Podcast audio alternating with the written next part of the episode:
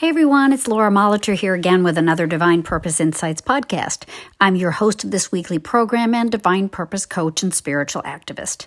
You can find out more about me and what I do at beingfreenow.com. You can subscribe to this podcast and please feel free to share if you like what you hear. Well, happy St. Patrick's Day to everyone.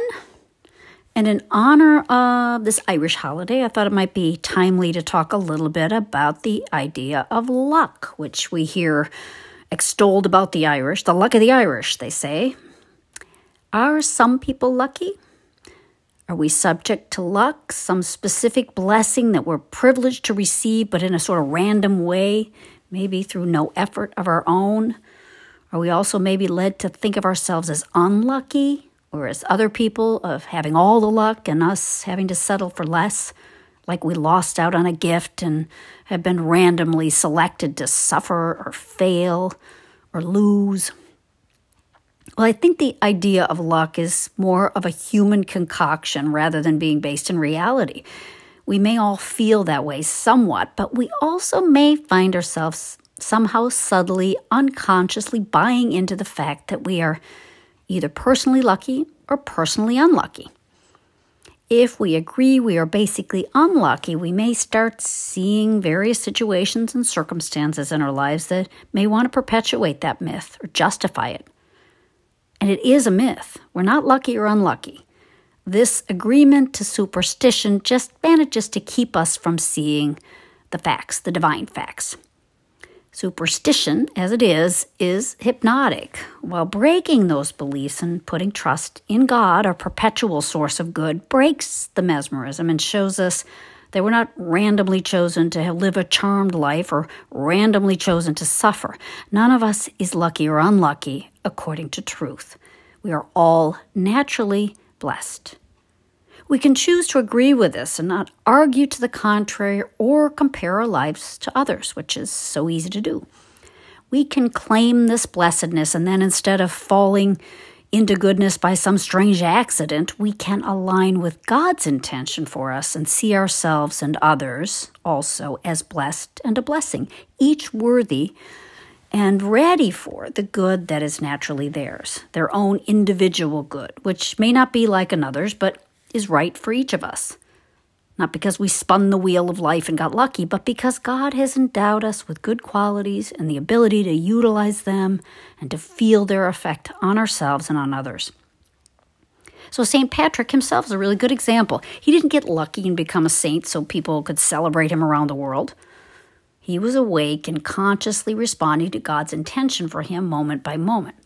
His story, if you don't know it, I'm going to tell you a very abbreviated version of it. It's the Wikipedia version of it, which may exclude some details, but I'll give a general overview.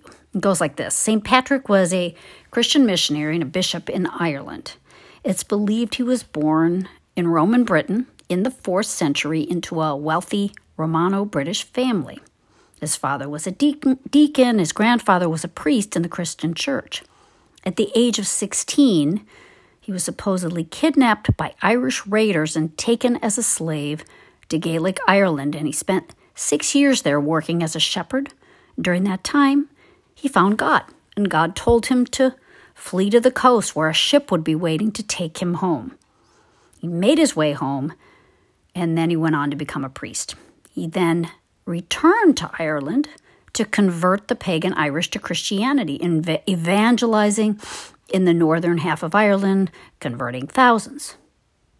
Many legends have risen up around Patrick, including an allegory about driving snakes out of Ireland. Apparently, there are no snakes in that area, but as the, as the legend goes, that's an interesting allegory.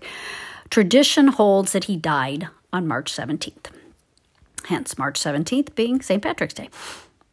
It may seem lucky that Patrick was born into a wealthy family.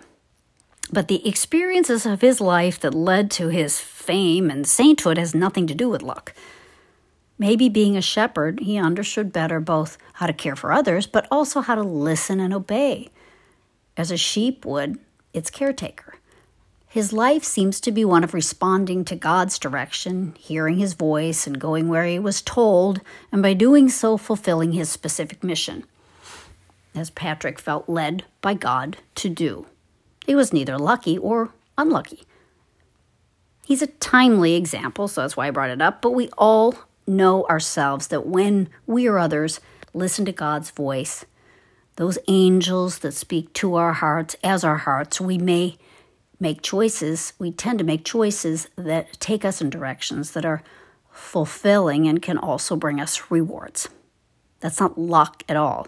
There's no randomness about it. It's a yielding to God's plan, something that is never accidental, but is truly intentional. The intention of divine love and divine life. And this is a blessing, it's not luck. And while our blessings may feel specific to us, we're not blessed either at the expense of another, or more than another, or less than another. All are blessed, and we can celebrate our blessedness, not extol our luck or curse our unluckiness. We are all equally yet very uniquely blessed, and the less we let the ego tell us we aren't, or that we are more than others, the more ready we are to see and accept what is ours to realize, act upon, receive today, which is really right for us, and to be ready for more blessings as well. And also eager to share those blessings with others as we're led to do. Well, just because I'm going to finish with an Irish blessing that you may be familiar with, but it's one of my favorites. May the road rise up to meet you. May the wind be always at your back.